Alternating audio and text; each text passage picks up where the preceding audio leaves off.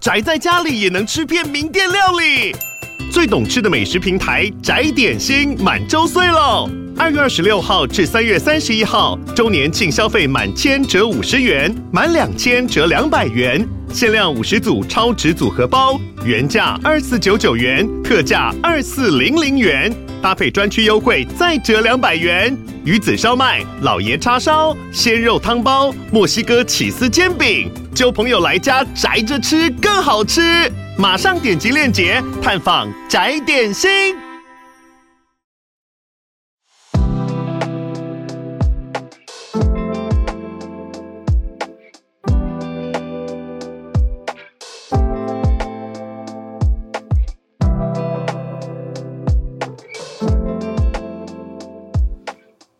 安，大家早安。浩瑞早安，大家早安。欢迎大家加入今天十二月十八号星期一的全球串联早安新闻。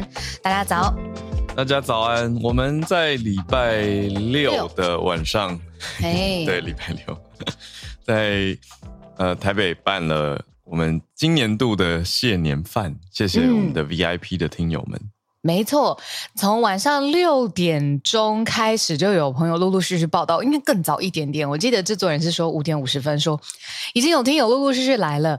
呃，特别感谢，呃，最远是慕尼黑吗？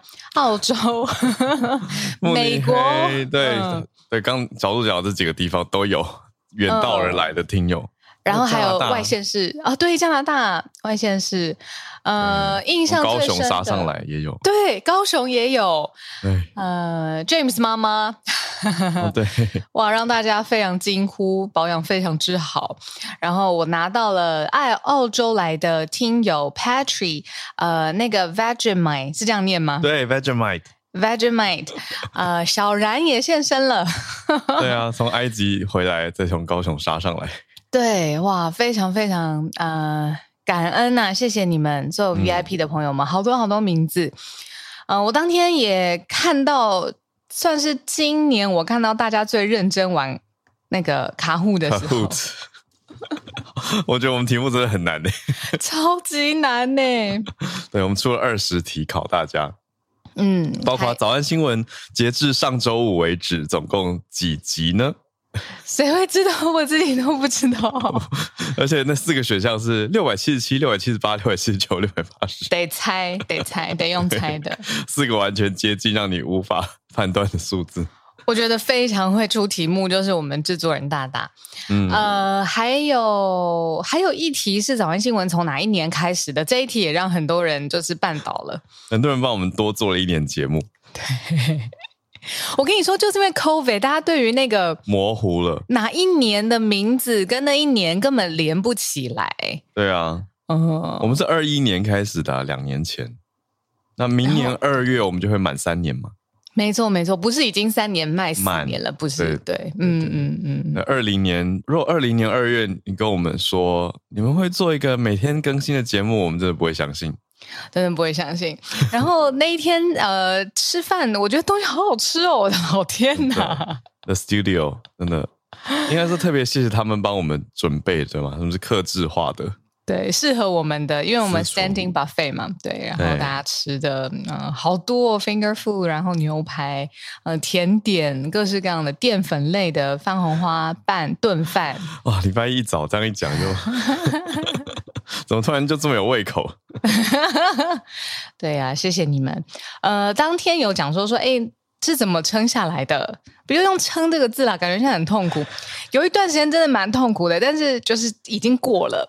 我那天是想说，非常谢谢浩尔还有团队嘛。然后我漏讲了一个，真的很谢谢每一个支持，直接用钱，直接讲大白话了，用钱支持我们的人。啊、嗯嗯，我觉得再讲一下好了，因为我。有听友这样跟我说：“哎，你们怎么每次讲到赞助方案都很客气？”我想说，所以好像真的因为太少讲了，有些听友就不知道我们节目是怎么怎么进行的，或者说对我也有、嗯、怎么支持下来。这个、对我们刚刚一直讲 VIP 听友，还有人看到现实动态以后问我说：“哎，我可以参加吗？”我就说：“欢迎加入我们的 VIP 方案呢、啊。”嗯，对啊对，我们的 VIP 就是小鹿讲的很直接嘛，就是最最支持我们的意思，就是最高规格的方案。我们目前现行的有三个方案呢、啊，就是每个月四九九支持我 VIP，嗯，对，那就包括了谢年饭一年度会有一次这样大的一个实体聚会，我们很用心的举办嘛，嗯、大家应该感觉得到。那也会有每一季有一次特别的线上讲座，对。然后还有 Telegram 是属于 VIP 朋友的群组，在上面大家自己交流，非常的自自然的开展各式各样的对话，分成很多不同的小频道，嗯，有自然历史，有料理，然后还有科技啊，很多很多，大家都在上面找到同好。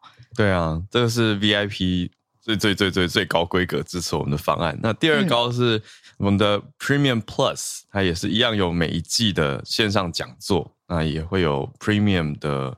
社团就是 Facebook 的社团，嗯、那还有也一样支持我们每个月一九九的 Premium，那 Premium 就是在这个社团里面也是一样可以跟大家在脸书社团里面交流。那我跟小鹿也会在上面看看大家。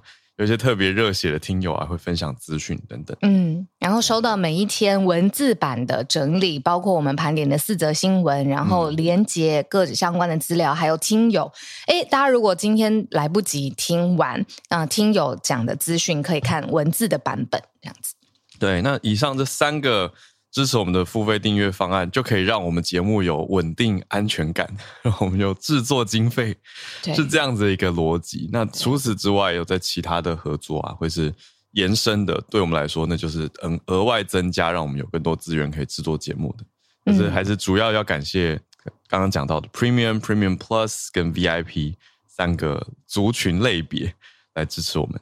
没错，那 VIP 的谢年饭已经告一段落了，我们心中大石头也放下。我们接下来，呃，诶，我们明天就要见面嘛，对。然后我们会特别针对接下来要跟大家见面的特别节目，就是一月十三 就可以公布了吧？开票，对啊，可以公布了吧？嗯，就是当天开票，大家也可以把时间空下来。那天，嗯、呃，开完投完票之后，到了傍晚，大家一起来等开票的时候，我们预计是六点到八点会来一个客、嗯、某个客厅的沙发开票，陪伴大家。那也会找不同不同领域光谱 不同领域对的人来聊聊天。那一边跟我们一起开票，嗯、可能会有点紧张刺激吧？应该是大家期待的，应该是好看的。那同时又希望轻松的可以陪伴大家。嗯对，沙发开票呢，是我们现在订定的主轴，就是、嗯、哦，我知道大家如果要去找那种非常 hardcore 的分析啊，或者是口水已经骂起来的分析，一定有。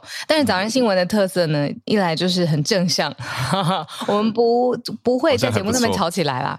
然后再来就是温馨，对温馨感，嗯，对，来宾如果要吵起来，没办法。对啊，如果来宾很赞的来宾，我看了票数以后很生气，一直大骂某个政党，怎么办？那我们两个就傻笑。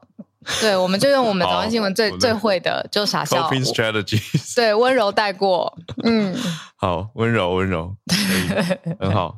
我们就成功的开了一个会。对，对，所以我们用我们最擅长的温馨的陪伴的感觉，也是陪伴陪大家一起迎接新一届台湾的总统。对，应该说我们表面上的傻笑，实质上给予的是对于不同立场跟多元想法的包容。这样自我美化是可以的吗？自我解释跟自我美化完全 OK。好，社群，嗯，可以吗？可以吗？完全 OK。我们今天社群时间应该也差不多。好，没问题。就是跟大家分享，我们周末很开心见到大家。嗯，还有明年一月十三号，很快就要到来的，大概三十天，在三对啊，什么？不到，什么？不到三十天不到。对啊，在二十几天。就要到来的总统大选跟立委哦，oh, 那我们真的快要开会了。对，没错，所以明天可以好好来大开一个会。好，好，来整理今天我们的四题国际题目。嗯，马上就有一些比较严肃的消息，不过这个当然就是也持续追踪的，包括第一大题的以哈冲突发生了一个悲剧，是以色列方面误杀三位人质。那怎么可以发生这种事情？这当然是大家看到都非常的震撼、震惊，不应该发生的事情。但是以色列军方以军就已经造成了三名人质的死亡。那而且总理还是维持强硬的立场，说有军事心碎，但是军事压力迫切需要。哇，这样子意思就是，你你知道他这种角度也不是道歉，他就是。就是说，我们对啊，这种事情很难过，不应该发生，但它还是发生了，而且还是踩着一个很强硬的立场。这个让各方有一些反应，包括你说美国也施压等等，那让以色列必须要做出一些回应。这是今天第一大题。第二大题则是来到美国对于台湾，美国批准了三亿美元的军售，那这个军售当中是支援台湾的战术资讯系统的，所以对台湾来说当然是一个重大的题目，我们就赶快放在第二题来整理。第三大题则是讲到芬兰。芬兰，我们稍早之前，大概十一月底的时候，就有说到他在控诉俄罗斯有点刻意的放任一些移民往芬兰的边境移动嘛，算算是在俄罗斯类似主导或策划一场移民危机。那现在芬兰他要签一个国防协议，跟美国签署，让美国可以使用芬兰的十五座军事基地。这个对于北约、对于欧洲、对于欧洲特别跟俄国之间的关系哦，是非常重大的一个更新。那最后一题则是来到字节跳动，就是抖音跟 TikTok 的母公司，他们的账户被暂停了。为什么呢？因为他们违规在开发的过程里面使用了 OpenAI 的技术。那我们等一下再了解一下，诶，这么厉害的一家公司做了什么样的事情？为什么要去运用 OpenAI 技术？那又哪里？犯犯到了 OpenAI 呢？好，这是我们今天四个题目，准备要来跟大家整理。我们要先从呃蛮严肃的第一题开始讲起，以军误杀三位人质。嗯，呃，发生的地点在加萨，就是哈马斯在这里其实也挟持了。呃，根据统计哦，突袭以色列的时候，大概。呃，有两百五十名人质，就是哈马斯一直就是挟持在加萨地区。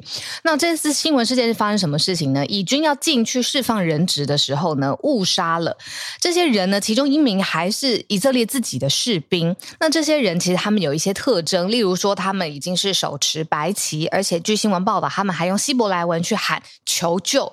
嗯，但是呢，以色列也正式承认了，这个是纳坦雅胡他自己承认哦，就是在现场的判断是误。误判了，结果呢，就该杀的不该杀，所以呃呃，不该杀的反而把他杀了，然后、啊、呃没有成功的，你说营救回人质，嗯，呃，有一个声音是说人质是回来了，但是不是活着回来，那这样真的有意义吗？嗯、那纳坦雅胡他自己也在全国宣告这件事情的时候，他说呃，其实我的心也碎了，全国的心也碎了，可是呢，他同时又。转还了一下，他就说，其实在，在呃解救人质这么紧绷而且压力非常大的时候，他说适度的施加军事压力有其必要，就是针对任务这件事情是有帮助的。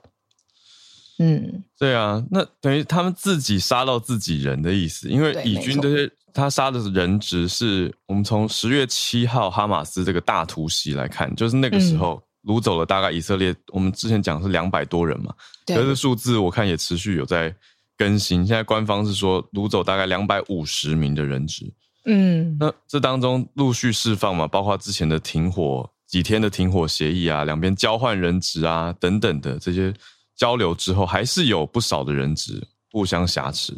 嗯，那现在以色列这边竟然误杀了三位，都已经手持白旗，而且用希伯来文呼喊救命了。但还是不小心误杀了。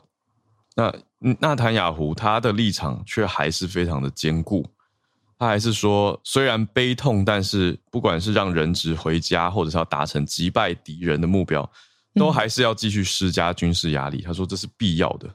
嗯。那必要之后，大家真的是跟他想法是一样吗？其实后来因为人质现在误杀的这个事件嘛，还有其实也是停战之后又回到一个僵局。现在还有另一派的声音是希望纳坦雅胡呃跟对方可以再度回到谈判桌。意思是什么呢？就是不要再军事冲突下去了，就是用比较和谈呃不要直接说和，就是用谈判的方式，嗯呃让双方可以达到他们想要达到的任务还有目标。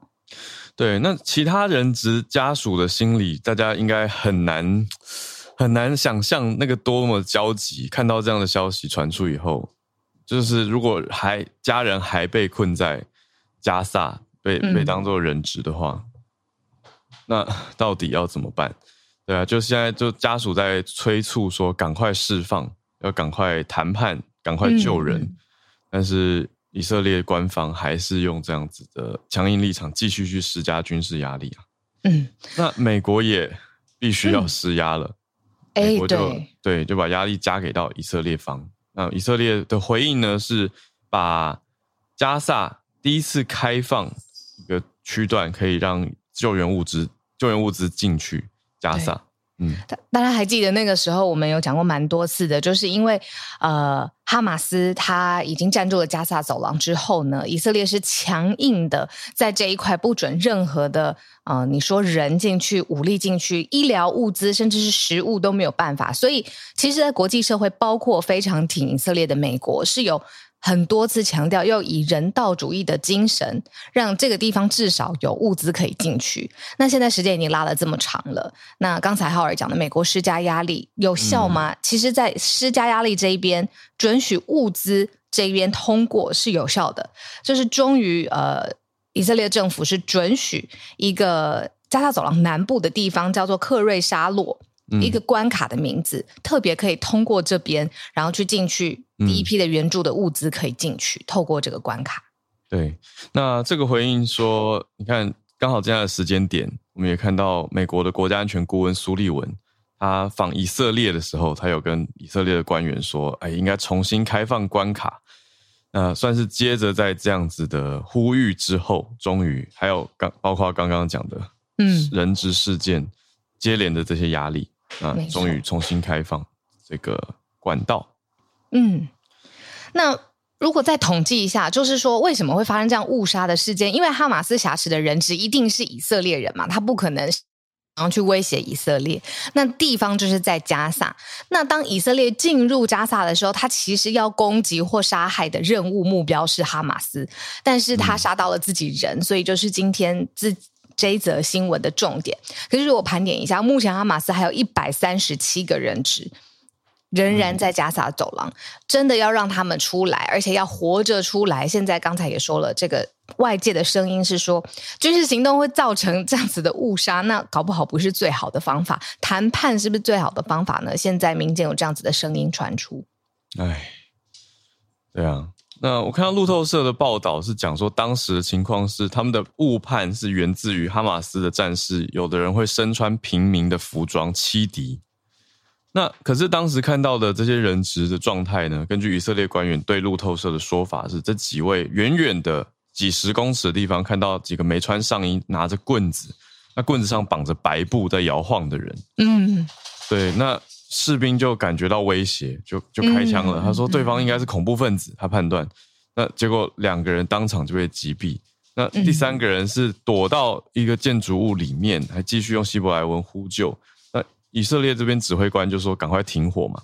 可是这个最后这个第三人还是受到了攻击，最后就死亡了。那最后确认实质上实际上其实是以色列人。所以当然是让以色列人很难过的一个消息啊，但是也显示出那个交战的当下紧绷的气氛。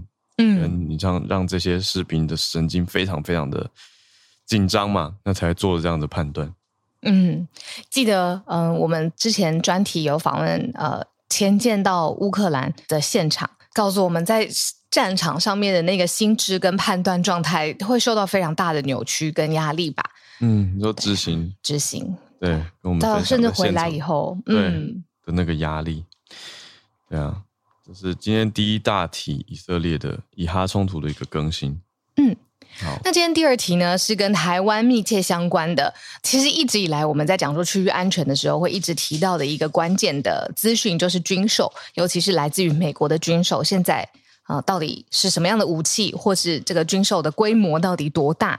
那最新呢，有一个呃法案通过了，这个是三亿元来自美国，三亿美元哦，美金，嗯，呃，美国五角大厦的呃军方的设备，它尤其是在资讯。呃，通讯方面，它有四个 CEO，分别是指挥、控制、通讯跟电脑，嗯、所以看起来是 Control、Command、Communication 跟 Computer 四个方面不同的能力。三亿美元的设备，呃，是美国对台防卫的最新的援助。嗯，直接给到台湾。高的，嗯、对啊。那这个援助的目标就是要来强化操作的准备程度，就像小鹿刚讲到的那个四个 C。都是比较偏是操作应用面，所以还是销售。可是你说，哎，这是比较听到的军事设备不是主要的，而是刚刚讲到的四个 C。嗯，那之前早安新闻有讲过说，呃。你东西送到了之后要操作，通常那个人员都还要再训练，那中间时间其实就被耽搁了。所以以这个军售案来说呢，是在这个军售案通过之后，直接把呃会有多少人，还有承包商的代表来到台湾去训练台湾的人操作这些设备的这些人力也直接规划在里面了。没错，总计大概一百多位从美国政府跟承包商会来的人员。比较多是像一些系统设备，包括联合战术情报分配系统，嗯，这样子的设备，还有一些后勤备件跟维修零件啊、技术援助等等，嗯，就包括在这次主要的军售案当中。那国防部的回应也出来证实了嘛，就是说这一项军售案预计是一个月之内会生效，就陆陆续续会开始执行喽。啊，也向美国表达感谢，嗯啊。可见这个，我觉得可预期，北京也会有一些说法跟回应。可预期，而且这一切又在我们马上投票，你刚刚说不到三十天嘛？对啊。的这个时候又会更加的敏感，那原来的维度可能是平常的正常的水准，但是因为在总统大选之前，嗯、这个时间敏感程度会让整件事情复杂了许多。嗯，那美国现在已经有法律通过了嘛？所以这个是美国的法律义务。要提供台湾自我防卫的手段，嗯，对啊，所以这个也是符合美国的法规啦。不过在这个时间点，总还是会让人觉得哦，蛮蛮紧绷的。嗯，这是我们今天第二个题目。那第三题也是跟军事相关，其实继续我们就硬下去吧。没错，拉到欧洲这边来哦，拉到北约，嗯，北大西洋公约组织，在这这哎是。今年还是去年？要确认一下时间。今年，今年，今年嘛，嗯、今年才加入北约的芬兰。嗯，现在有一个新的国防协议，就是要让美国可以使用十五座的军事基地。嗯，在芬兰这个地方，其实我们在讲北约的时候，一个很重要的背景一定要连着北约这个名词一起想，就是它是一个军事同盟组织，意思呢就是他们是以互相防卫，不好意思，在军事这个角度上面结结盟起来的北大西洋公约组织。那呃，以这个新闻来说，我们要跟大家聊的事情就是，呃，芬兰它自己本身有基地，那美军可以在。这一些基地上面做军事上面的使用，这个是这个条约上面我很新要跟大家分享的，因为他才刚刚加入北约，是最新的成员国。对，但是其他嗯，他的角度，我觉得他的重点角度是要来加强自己的国防。嗯，对，是他的意思不是说哦，我们就是开放让美国来用，而是说因为美国来可以对芬兰算是同盟嘛，大家都是北大西洋公约组织。对。同盟国，所以那就来加强芬兰的国防。这样美军来了以后，可以使用芬兰境内的基地来驻扎跟训练，还有在芬兰的领土上优先部署国防的物资。后来这个补充非常非常重要，因为北约重要的精神就是，其中一个成员国它遭到了军事上面的威胁或是侵袭的时候，其他的同盟国要有义务，而且必须要出兵来共同捍卫。这个是一个军事上面的结盟。我们再就是再再想一下这个逻辑。所以，如果是加强自己的国防，那已经受到伤害了，但其他的盟军要加入，当然是可以使用军事基地。那不只是芬兰有签这样子的条约，嗯、我们讲到瑞典，瑞典呢，在也是今年年十二月最后一个月。瑞典现在比较奇妙，嗯、因为瑞典还没有，瑞典现在还在等啊，嗯，瑞典还在等匈牙利跟土耳其，对，所以瑞典还没有正式成为。北约的成员国，但是他已经先跟美国签了类似的协议。嗯、那瑞典是有十七座军事基地开放给美国使用。嗯，更多。那为什么特别讲瑞典跟芬兰呢？是因为大家想象那个地理的位置，还有这个瑞典跟芬兰这个名字给我们的感觉，就有有点像是你知道，这是一个非常先进，然后遗世独立，就是他自己很自给自足的一个感觉。的确，他们在外交，尤其是军事外交上面，他们的长期的立场就是他们不会站任何一边，不会跟任何地方结盟啦。嗯，但是就是乌俄战争之后，改变了他们的立场。嗯，看他们现在选择加入，芬兰是已经加入了，瑞典还在等，就是北大西洋公约组织，也就是俄罗斯最跳脚的、最希望不要东扩、不要再到欧洲有更多势力的这个北大西洋公约组织。对，那芬兰就是紧贴着俄罗斯，的领土，所以才会有刚刚开题的时候讲到这个移民危机的争议嘛。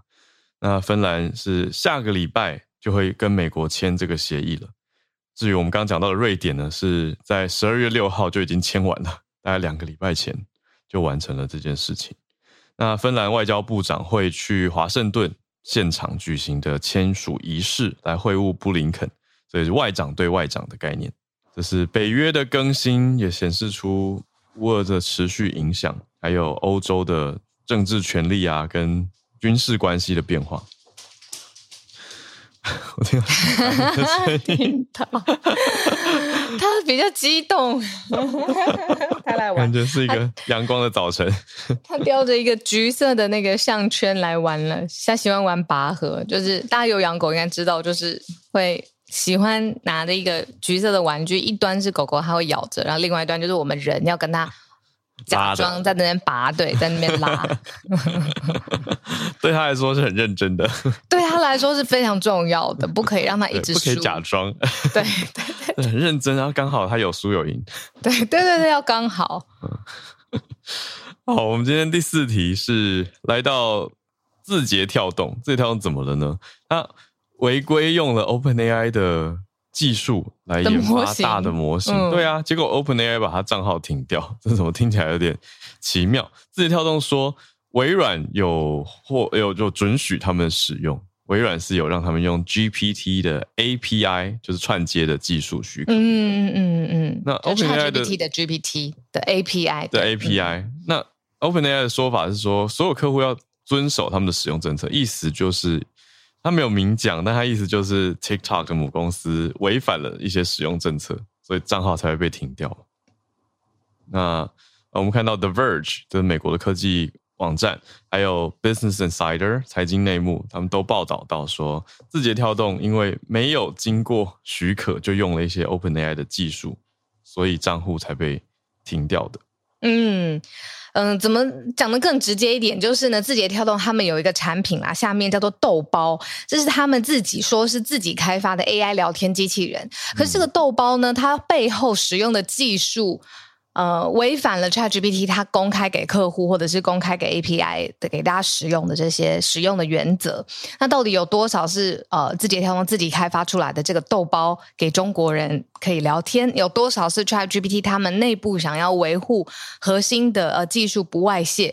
哦，现在症结就是在这边。那字节跳动的发言人是说，哎，这个豆包其实是自主研发的呀，而且是只在中国境内，就是这只是对中国市场。嗯，的用户才可以用到的这个八月就已经上线了，所以是已经在用了。这我完全我第一次听到豆包，这这是真的没有被包括在市场内。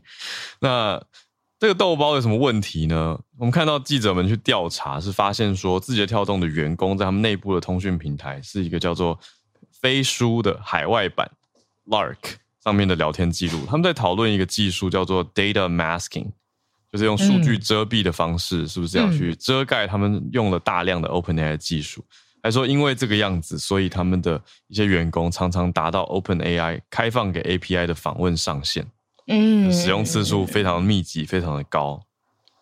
那 OpenAI 方面出来说，对字节跳动的账号的确被停掉了。那还说 Open 这些使用 API 的客户串接进来都要遵守使用政策。才可以确保技术是用在好的面向上，可是他没有讲细节，嗯、呃，就是没有说那字节跳动做了什么什么样的事情，他只是说的确是被暂停了，那就是我们刚刚说的嘛，言下之意就是有所违规，没有符合全面符合使用政策，所以才会有这样子的判断。嗯，哎、欸，其实 OpenAI 呃公布它的 API 让其他呃。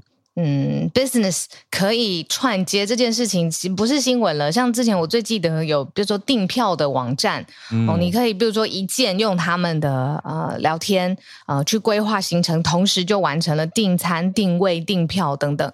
这个很合逻辑，但是后来还有一波是它会让呃用户用付费的方式，还是商业用户哦，就是 business 的用户用付费的方式去用到呃 OpenAI 他们克制的这些技术，那就是这一波就引发了很多争议嘛，就说哎，你未来愿呃，原来一开始不是要是做一个通用型的，你说 NGO 型的，大家都可以享受 AI 发展的嘛？怎么还是有有钱，然后有付费的？呃，你说公司可以去使用到里面的技术呢？有啊，他们已经整个转型啦，后来就是 不纠结了，他们后来就开始往盈利方向走。盈利，对啊，还是盈利。这也是很多人骂的很凶，特别是早期就加入支持他们的人骂的很凶的点，可他们结构已经后来改掉了。嗯。对啊，对啊，结构改掉了，财务的结构也改掉了，不纠结了。嗯嗯嗯，对，开往赚钱的路上去。对啊，那可是虽然开放赚钱，还是有一些规则要遵守。对，我想到的是说，哎，那豆包现在如果有在用字节跳动的豆包这样的 AI 聊天机器人的人，是不是就卡住？因为他说，对啊，他直接把账号删掉了嘛。就是他如果真的是大部分依赖 OpenAI 的技术的话，啊、那现在豆包应该是没有办法用了。对，就是会有点尴尬，只是明显看出来说，哎，字节跳动的技术还不够，它必须要依靠另外一个，对啊。可是我觉得现在 OpenAI 也的确是会让人担心它这种独大的氛围啦。虽然很多家科技公司都想要做自己的 AI，可是你说能够有这么多的资源跟规模来做到那么大的 LLM，嗯，或是开放给人家串接的，现在讲起来好像还是以 OpenAI 为主。嗯，对啊。好的，这是我们今天的四个题目的整理。我们准备要来进全球串联的时间。没错，聊天室有朋友说听到豆包想吃卤味，我跟你说你不孤单，我跟你的感觉一模一样。好笑。来，我们邀请听友有准备的题目来跟大家分享的。Bernard，Bernard 今天的线上造型有戴一个圣诞帽。圣诞帽。对，可是 Bernard 的圣诞节是夏天。他那边是澳洲，是热的圣诞节。等一下，我们南北半球不一样。不然早安，早安，早安，哈喽，早安，早早安。早。对，澳洲的圣诞节就是对，圣诞老人是穿着海滩裤，然后在海滩那边冲浪，然后可能就会有袋鼠车会载载着他们去送圣诞礼物等等之类的。对。感觉会跑比较快，对，很壮。然后今天我想要分享的就是呢，因为到年底了嘛，然后各大地区其实也有开始在分享说，这是今年年度的 Google 的热门的搜寻的关键字，我们就可以从那些搜寻的关键字可以去了解一下当地在意的，比方说新闻哦，或是它的议题哦，或是什么的，就是。就比较有什么的东西，他们是有在乎的。我先讲一下澳洲好了。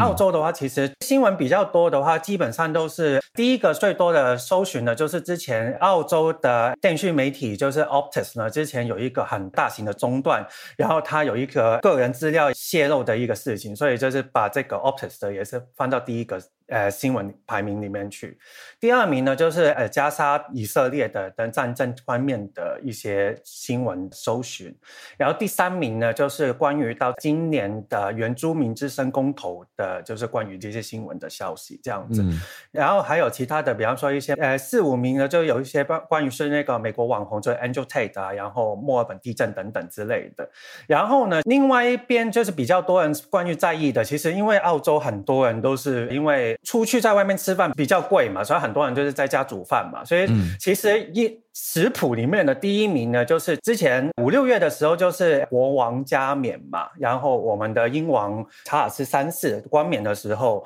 那个时候呢，呃他有一个 quiche，就是一个蛋派，咸派吗？对对对，有一个他他有一个 coronation quiche，就是加冕的咸派。哦嗯，然后那个时候大家就是说，为了去庆祝，因为其实。我觉得澳洲本地人其实对于国王，虽然说澳洲是是大英国协的，但是对于澳洲其实没有对于很大的兴趣，嗯、反反而是对 对于他们有一些，比方说煮菜，有些煮的菜啊，就是第一名跟第三名是跟 coronation 有加有关系的，第一名就是对料理比比对国王好奇就对了，对对对，第一名就是 coronation quiche，然后第三名就是 coronation chicken。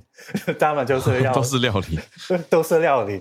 然后第二名呢，就是之前上个礼拜不是 Charles 老师有讲到麦当劳的新闻嘛？嗯、对。然后其实，但是呢，其实今年因为麦当劳也是在澳洲没有卖的，有一个叫做 Gimme Shake，就是有一个吉祥物，就是紫色的那个，好像如果大家奶昔大哥。对，如果大家有一点，有一点你真的很熟哎、欸，哈哎、欸，我小时候就是常常被带去吃麦当劳。对，我是觉得说上一个礼拜听到那个浩伟说，真的是超级熟哎，我我只知道那麦当劳汉堡神偷。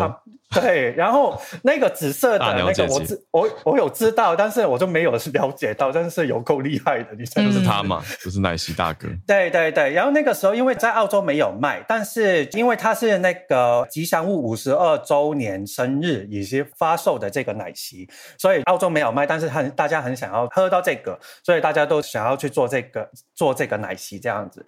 然后其他比较多的当然是今年的女子世界杯，因为在呃那个澳洲。在这个世界杯上面，那个排名也是蛮不错的，所以这也是一个去大家搜寻的。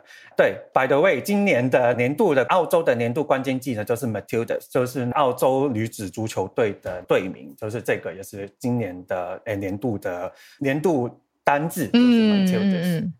年度单字代表是最热门的搜寻关键字吗？它比较是代表今年的，就是有点像那个流行语这样子，但是今、嗯、今年发生的。事，嗯，对对对，所以今年就是它就是那个，因为澳洲女子足球队，我们也很希望她赢，但是那个不好意思，英国队赢了他们的，所以就没办法。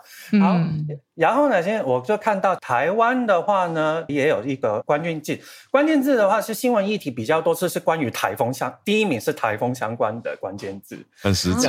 对，大家要想要台风台风假吗？想知道台风动态跟有没有放假这些？对，然后第二名就是 ChatGPT，然后第三名就是、嗯、第三名呢就是 WBC，就是世界棒球经典赛。对，然后第四名呢就是六千全民共享普发现金，大家真的很务实。然后其他的就是有一些比较关键的，比方说，比方说加萨冲的以色列的、土耳其地震的，嗯、然后也是女子世界杯的，还有蓝白河等等的，也知道，嗯、也是头十名的关键字里面。台湾对商品关键的，就是第一名就是旅游不便险的推荐，然后第二就是信用卡、笔电、旅呃，然后旅平险、日本网卡、机场接送、机场接送，完全被看看光光了。对。然后这个大家应该可能就是开始这个疫情开始已经开放了嘛，大家就是报复性心态的旅游也开始了，所以就就开始去搜寻一些旅游关键的。然后另外一个，我有一些 Google 是，比方说台湾有很多搜寻是不是就是想要知道那个东西是什么嘛，所以就是什么排行榜里面，第一就是舍利子是什么，第二就是 Fresh。第三名是 ChatGPT，然后第四跟第五就是 Bondi 跟 Me Too 等等的，然后后面就是比方说，嗯，对，后面就是比较哈马斯啊、疯马秀啊等等的，也是大家如果对于一些都是最近时事好有趣哦讨论到的，大家就好奇，对对。对，大家都很好奇这样子。好，然后就讲到香港的。香港的话呢，今年呢也是关于本地的新闻议题比较多的，就是之前的那个有一个女生叫蔡天凤。如果有大家有知道这个分尸案的话，哦、大家都会那个之前其实那个时候在靠泡很多的人就会就知道我是香港人的，就是问都说，哎，那个新闻到底是什么？这样子都在在都在问碎尸案。嗯，对，香港这么说的，嗯，对，然后后面比较多的就是也是跟台风相关的，就是小犬啊，然后之后关于一些香港的，也是也是很现实的，就是香港的消费券，然后后面就到一些，对，然后后面就关对关关于后面就是比方说那个就开始就是口罩令啊，然后房屋啊等等之类的，嗯，然后呢，国际新闻呢也是以色列加沙冲突，呃，然后土耳其地震，然后还有 Credit Suisse 的呃危机，然后还有一些那个。个之前那个那个法国的那个臭虫吗？对，床虫。对，我们在香港叫床色，就是那个、哦、对，所以床色也是这样子的。然后后面就是比方说还有一些生可乐啊，然后泰坦号啊，日本排污等等的。所以其实在这个了解到每个生可乐。是什么？这是日本生可乐。之前那个，其实日本的百事可乐之前有呃分享到一个，就是那个 Lama Cola，就是生可乐的一个，大家去到日本的时候想要去买，然后买完之后想要去带回去，带做手信送给别人这样子。我觉得好像没有红到台湾呢，没有吼。他他有什么特别？对不起，真的很好奇，拦截，很好奇。我没，其实我没喝过，但是那个要问一下日本听友们，之后有机会的话可以去问一下。对，然后对，想问一下翠翠。然后这个可以大家在看到每个地方的，在看到每个地方的时候，认识一下当地的对于某一些不同新闻的议题有什么相关，就是大家有什么对于有什么议题有什么话题比较有兴趣的。对，所以今天做以上的分享，谢谢。嗯，谢谢。大整理了澳洲、香港、台湾各地，地方关注的东西，真的蛮不一样的。我想到生可乐啦，之前在东京旅游的时候，看到，嗯，好像成分是特别早期的可乐就是这样子做的，所以它的成分好像还有一些药用，是不是？啊、有一些对身体好的 成分。我我有喝到吗？好像没有什么特别的感觉，要不然我没有印象啊。难怪不红，真的不红。不知道哎、欸，就是觉得哈，这是什么特殊的名称？最早最早的可乐的成分这样子。欸、我刚刚 Go，我刚刚 Google 就是生可乐是什么？就是一种它它因为它的泡沫很丰富，因为好像那个生啤酒这样子的感觉，所以它就叫生可乐这样子。哦，只是这样，那根本完全不是我想的那种。对，所以它就是，哦、就它因为我就看到有人就是有人把这个生可乐一瓶的倒出来之后，整个。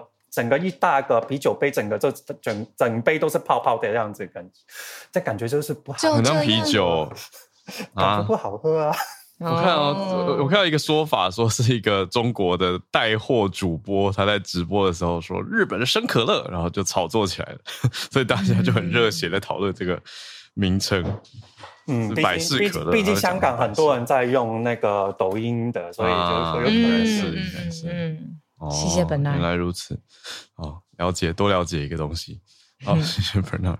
那我们继续 来连线，在 VIP、嗯、呃也特别有来的 Joey，常常跟我们分享影视圈方面的消息。Joey 早安，Joey 早，Hello，Hello，小鹿，大家早安，很开心，那个不久前刚见面了，然后。对我体会到了这个浩尔之前讲的，听友的耳朵好厉害啊，很恐怖。我礼拜六才一句话还没讲完就被听出来是谁了，这 声音被认出来了，对啊，太可怕了，这以后不敢做坏事。好，那今天跟大家分享一个奥斯卡奖相关的资讯啊，上个礼拜。这个世界各国要代表他们去参加第六十九六第九十六届奥斯卡颁奖典礼的这个最佳国际影片的名单已经公布了，但是比较特别的事情是，虽然本来应该是有九十二部电影去报名。但最后只有八十八部电影有正式列到名单里面，嗯，其中古巴、香港、吉尔吉斯还有塔吉克的电影，最后都没有成功的进到这个待选名单里面。嗯，那主要跟大家分享是香港的状况，因为另外三部呃有一些是比较明确的，就是它的上映时间不符合他们的规定，所以就直接没有办法。嗯，那香港代表原本是由张艾嘉主演的《灯火阑珊》，但是很奇特的事情是。在上礼拜遭到拒绝之后，呃，负责评选香港代表片的这个协会告诉《灯火阑珊》剧组说：“哦、呃，我们现在不晓得为什么你们被拒绝，我们觉得很可惜哦。”但是就在当天稍晚的时候，这个协会的主席洪祖兴又对媒体说：“其实他们早就知道为什么了，然后也曾经有去做过协调，但是失败。”那不久后，任达华就出来道歉。说哦，不好意思，这个因为任达华是评选委员会的成员之一，哦，他也是《灯火阑珊》剧组的主要演员，而他在投票的时候投给了自己参演的作品，被奥斯卡的这个评选委员会判定这是有利益冲突的，对啊，所以就取消了他们的资格。那当初影艺学院也有问说，哎，那你们要不要派你们第二名的作品，就是投票选出来的第二名？因为第二名的作品也是非常的这个有代表性哦，它是香港目前影史以来票房最高的电影，叫《毒舌大壮》。台湾、啊、我看了，有没有？有兴趣大家可以去看一下，这次也是创造香港新纪录的电影。但是创纪录了，嗯嗯嗯，没错。那香港这个协会很有趣的是，他们说他们拒绝派这部电影参赛，因为认为因为这个理由没有让《灯火阑珊》代表的话。对《灯火阑珊》不公平，对《毒舌大壮》不好意思，所以最后香港今年是没有派出任何影片去参加这个奥斯卡国际影片的。但是这件事情被大家就是质疑说会不会另有隐情？因为首先虽然他对外声称说这是评选标准有改又没有明文规定，才会导致香港犯了这样的错误。嗯，可是因为这个主席哦，他的说话，呃，说出来有些东西有些反复，再加上他曾经说过一些言论，嗯，他比如说他说过，以后大家不要再提什么香港电影，我们以后要讲大中华电影，哦，香港电影只靠自己是活不下来的，就去香港化，嗯，没错。那因为灯火阑珊。这部片就很明显的是在缅怀过去香港的光景，它里面是在包含 LED 广告招牌灯对于香港人的感情，还有这个香港现状的改变。那因为这个状况，大家就去怀疑说，是不是其实是根本不想让这件事情被国际上看到，才去用一些方式把它这个处理起来。嗯，没错。但是毕竟任达华也是就是已经拿过三个影帝的人，大家也不觉得说到底。会不会甘愿成为这个枪手去干这样的事情，这是比较不晓得的。那目前这件事情也只能是这样子，今年已经大致底定。那再来的话，将从今天开始，因为有八十八部电影嘛，这八十八部电影今天开始将分给七个小组的投票人员去进行评选，嗯，然后最后会在呃二十一号公布一个短名单，这也是大家比较可能有在听说的。因为奥斯卡奖的这个正式入围只会有五部电影，但是这个进到这个名单里面的电影太多了，它会分两个阶段，它会在下个礼拜先公布一个只有十五部电影短名单，嗯，那这是等于是另一个等级的认可入围，对，但是对，但是会再进行第二轮之后，才真正进到最后最后的这个五部入围。嗯，那也跟大家分享，其实香港电影过去在奥斯卡奖。也有很多部呃，跟大家认知的香港电影不太一样。比如说，他们进到最后成绩最好的几部片，是大家都耳熟能详的《大红灯笼高高挂》《霸王别姬》《少年的你》，这是有进到奥斯卡国际影片的五强哦。但这几部片严格说起来，你在里面是看不到任何香港的。对啊，没有很香港。没错，但这其实已经是一个习惯了，因为像奥斯卡奖的这个判定，它是依据出资方。哦，比如香港如果出资比例有过低到一定程度，它就能代表香港。所以过去几年，比如说去年，出资方，嗯嗯，去年甚至有一部片叫这个《回到首尔》，整个片的拍摄都在首尔进行，里面的演员讲的也都是韩国，可它代表的是东南亚的。哎，我我有点忘记是哪个国家。嗯，反正出最多钱的，对，出最多钱。柬埔寨的法裔导演啊，对对对，柬埔寨。所以。整部电影我看完之后，我都很疑惑，到底跟柬埔寨有什么关系？但他就是有办法，所以代表他就是嗯，没错。好，那大概是长知识了。这边，那非常希望我们今年华语拍出去，现在还有四部哦。现在一个是代表中国的《流浪地球二》，新加坡的《燃冬》，马来西亚《虎纹少女》，以及台湾的《关于我和鬼变成家人的那件事》。希望我们有机会晋级到短名单。嗯，吃五吃五强的意思。嗯嗯，没错没错。好，虎纹少女也比较特别一点，我有看，我刚好看是马来西亚的，他他是那种在讲少女的时候青春期的身体变化，所以他也不是完全的华语，因为是在马来西亚的一个算马来文为主的一个学校，对，可是当然也会穿插到当地会出现华语，没有错，对啊，没错，很特别，谢谢 Joey，Joey。Joey 今天很很早呢，Sammy 就是我们接下来即将邀请的这一位朋友，他就直接跟我算报名吗？就是说他其实要关注今天要带来的消息是跟性平法有关的 update，嗯、那就特别谢谢 Sammy 有特别准备，然后也提前让我们知道。Sammy 早安，好，小鹿早早，各位听友大家早安，早。今天呃第一次上来跟大家分享，有点紧张，所以等下如果语速太快，再麻烦两位提醒我一下。好的，那今天我要带来的主题是，就是跟台湾的性平法有关。那我会呃接触到这个议题，是因为我的工作关系，所以我上礼拜就去上了一下那个性骚扰防治法的说明会。然后我觉得里面有几个点可以跟大家分享一下，嗯、就是其实性平法在早在二零零二年台湾就修过法了，但是今年大家知道，就是从政治圈、演艺圈有蛮大的 Me Too 议题，所以在二零二三年的八月十六号，总统就有公布，就是把性别平等工作法做了一个呃完整，不管在对象跟定义上面做强化的这个定义。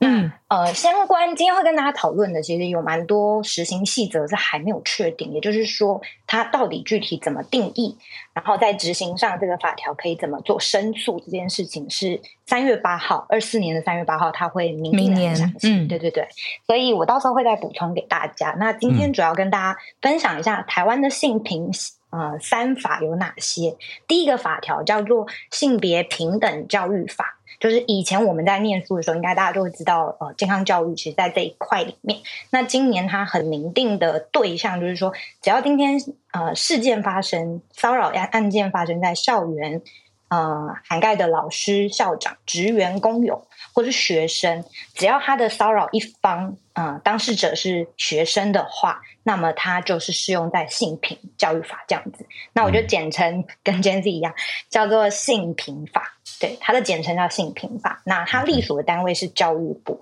所以当今天发生的呃议题，它是在学校校园发生的，那我们要申诉的对象就会是教育部要出面来协助这件事。嗯，对。那第二块呢，讲的是性别平等工作法，所以就按文字上来讲，它讲的是工作场所发生的骚扰案件。嗯、那么你雇主方跟呃要去做申诉的官方单位会是劳动部。嗯，那这个法条它会运用在的范畴包含军工教劳，就是等等的都适用在这一块法条。所以等一下我会 focus 一些呃这一块跟它的情境，可以让大家知道一下主要在谈什么。那最后一块叫性骚扰防治法，为什么今年 Me Too 烧的这么大？就是大家有发现吃案的议题哦、呃，演艺圈会有权势的议题。我担心我提了我就没有办法继续在这行做下去。嗯，对对对。所以呢，呃，在这一块。政府也明定了，只要不是工作，不是跟工作场域跟学校有关的，那我们归在性骚法，它的官方单位是卫福部。嗯，对。那那延伸接下来要讲的是，就是这一次到底修法它最大的重点在哪里？是把整个性骚扰申诉的流程呃做了一个调整。也就是说，过去我们其实在做性骚扰申诉的时候，我只能跟我公司内部。或者是我可能在这个单位没办法求助的时候，甚至有这种吃案的问题嘛？我今天最高单位就是我们公司的经理、总经理室，那会发现呃，申诉求助无门的时候，政府多了一个叫做对外部的政府单位做申诉，嗯、也就是今天如果性骚扰的呃，这个很重要哎。有一个外部单位可以给你避免说被吃案，就是你刚刚讲到的一个问题，嗯、或是内部解决掉的问题。嗯、对，就是第三方。那这第三方特别他会针对，就是这个行为人他是最高的负责人，公司内部最高负责人的状况底下，嗯、因为首先当然还是鼓励你发生这种状况，第一件事情你要跟你公司内部做求助。然后如果说真的这个结果是不符合你。惩处的结果是不不服的话，那你可以向外部做申诉。嗯、那第二种是直接强制的，比如说今天这个骚扰别人的这个当事者他是呃负责人，那完全可以直接透过外部来做申诉。嗯，哦，对，内部也没有其他制裁力量。对、啊、对，对，就是这个意思。好，那我稍微呃补充一些情境给大家，因为我们在上课的时候，我其实也也针对几个议题有做讨论，比如说在工作时呃非工作时间的性骚扰到底怎么定义？他就明确的讲出说，今天如果呃我假设我被性骚扰，然后是我的同事来性骚扰，他的定义就是说。你们两个在同一个事业单位里面，而且属于持续性性骚扰，那它就构成性骚扰这件事。但我觉得蛮困难的一件事情是，性骚扰的本意是它本质是一件非常主观的议题。所以，到底什么叫做持续性性骚扰？嗯、这个在之后的事事情细则，它其实会讲得更明确。在这这边我就不多探讨。嗯，这是第一种情境。第二种情境是说，当我今天跟厂商。或是我的合作业务往来，我们是不同公司的人，对。但是可能我上班收到他的呃，他可能有呃试出呃意图要要做性字眼啊，或者是说一些明示暗示的要求，在下班后我还是收到这种时候，他还是适用性平法，也就是说性别平等工作法。但是呢，如果你今天是下班时间不断的还是收到这些讯息，那么我们双方的雇主。就要两边都负起共同防治的责任，因为我没有办法管别人家的员工，我没有办法惩处他，所以对方的呃公司他也必须要来介入这样子的性性骚扰案件的处理。那这个蛮有趣，我觉得在法条上，也就是说，当他上班时间受到骚扰，他可以跟他公司的呃公司的内部单位做申诉，但下班发生了怎么办？我是可以透过性骚法来去做外部申诉的。被性骚扰，因为我已经不在我的工作场合。哦，那个就算是超过你刚刚讲的性平法或者是工作法的范围。对对对，没错。嗯、然后再再来就是最高负责人或雇佣人，就是它包含在我今天去求职，我发生性骚扰案件，我也应该要做性别平等工作法的讨论。嗯、就是我假设我是一个求职的人，然后我在这个 interview 的过程，我受到不平等的待遇，那我有义务要去让对方的雇主是。发起这件事情，所以就底下有几个情境，就是说性骚扰工作法这件事情有几个定义，这一次非常明确的说，像是敌意式的性骚扰，像我们常见，比如说公共场合、车站啊、百货公司啊这种服务业，它会很容易遇到呃，根本不是他们公司的同事，嗯、然后是一般一般的顾客来做刻意的骚扰，那么这样子就要。提出这个公司就要有义务介入这样子的性别平等工作法来去保护我们的员工。那第二种就是交换式性骚扰，它就是很明确的去定义说，会不会有一种是雇主对于这个受雇者或是求求职者有明示或是暗示的性别性要求，那他们之间的关系可能会有呃契约的成立，或者是考绩，或者是升迁，或是他们有其他的。奖惩等等的交换条件，它就叫做交换式性骚扰。嗯，那呃，这一次政治圈烧的很明确，就是权势性性骚扰。也就是说，今天他们性骚扰的关系，骚呃受害者跟加害者两边他们是不平等的关呃不平等的身份，那它就是属于权势性的性骚扰。嗯，那前面讲了这么多，后面我觉得有一块是很值得讨论，就是他们在。因为我们讲外部申诉管道，它明定了一些申诉的期限。好，所谓申诉期限，就是像我们今天去警察局报案，那报案之后真的发生重大，我们不是会有刑法二十年不追溯的这个这个刑事刑事的诉讼限制嘛？那这个法案，它在目前的。规范里面，我觉得还是模糊的。可是我可以先跟大家分享的是，第一，如果你要做内部申诉，内部是没有效期限制的。也并呃，白话文意思就是说，当这个人员工离职了，他可能在职场内部不敢申诉，因为他怕他丢了工作。嗯，但他如果离职之后十年、二十年、三十年，他要回来申诉，公公司是不可以拒绝他的。嗯，哦，嗯。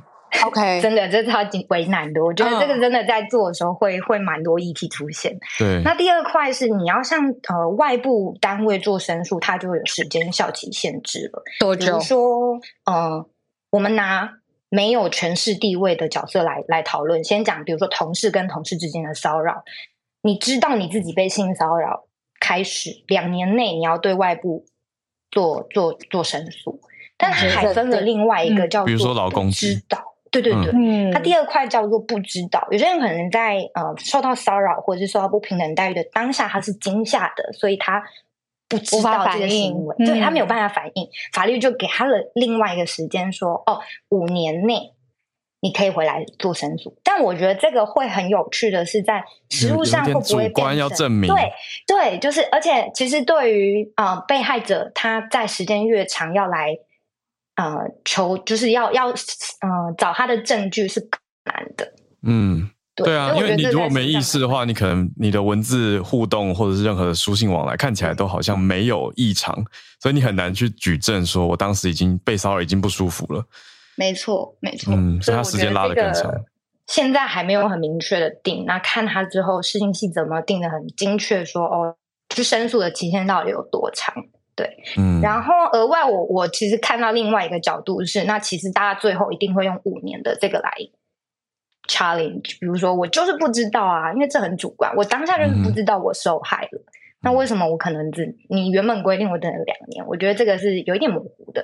那、嗯、呃，额外据权势地位的，比如说呃，我是被主管性骚扰，他的那个时间可以长达七年，七年内你都可以回来做申诉。对，然后对于这一块，我觉得今年明定了一个我觉得蛮棒的，就是对于未成年小朋友，可能因为在职场上，我们十五岁到十六岁开始，我们可以是童工的。那当你是童工的话，那对小朋友来说，他更是合法打工。对，那他更不能理解什么是、嗯、呃明确的性教育，他知道这样是被骚扰的行为，那样是不是？所以他明定了一个说，今天当被呃。被害者受到的的性骚扰是最高负责人来骚扰他，他离职一年后可以回来做申诉。那如果你今天未未成年发生这种事情，成年后三年内，也就是十八岁以前，你都可以回来做申诉。成年后三年内，对，比如说童工是十五岁，好，哦，那十八岁是我的成年嘛，所以三年后你要回来做申诉的，这都是可可以接受的。哦。对，所以呃，大概跟大家分享一下，就是一些不管是情境啊，或者是法律，它整体来说最大最大的变化，就是在那个多了一个外部申诉管道。那我觉得，嗯、呃，整个法条我看完，我自己觉得蛮有趣，就是有些数据可以看到，呃，从二零二二年有做一个统计，就是整年度我们做性骚扰申诉案件的。被害人基本资料看到有一千五百一十五件，其中其实小学生占了百分之三十。就可以看到一些嗯，在台湾的确，我觉得走到现在已经是一个蛮好的方向。因为呃，过去我看到更多，我我有回去，就是为了要要跟大家分享，我有回去翻以前是二零二零二年以前的那个法条，以前竟然有那种三十岁满三十岁怀孕结婚的女性工作者，她就必须被迫离职。我觉得走到现在这样子，嗯、呃，已经有进步，对，蛮蛮有进步。但只是我们呃，相关它的一些细则啊，以及到底怎么样做明确的定义，我是被骚扰，我不是被骚扰，或者是、嗯、或者是它会变成武器。我觉得这是我们之后还有被完善的空间。对对对，谢谢大家，谢谢 Sammy，嗯。嗯，谢谢 Sammy，很完整的呃性平三法的修法，嗯，对啊。让大家更了解，那还会持续在修法当中。听起来明年三月才有更多细则，也会有很多的讨论啦。嗯、就像刚刚说到实际对执行的时候，也会有一些不同的呃挑战跟认定啊等等的，对啊。对，但是给大家一个基本的呃概念，概念没错。嗯。今天谢谢 Bernard、Joey 跟 Sammy 带来很精彩丰富的分享。那我们今天的节目时间也到这边告一段落了。明天上午同一时间，我们继续八点钟早上跟大家空中串联。嗯，我们就明天见，大家拜拜。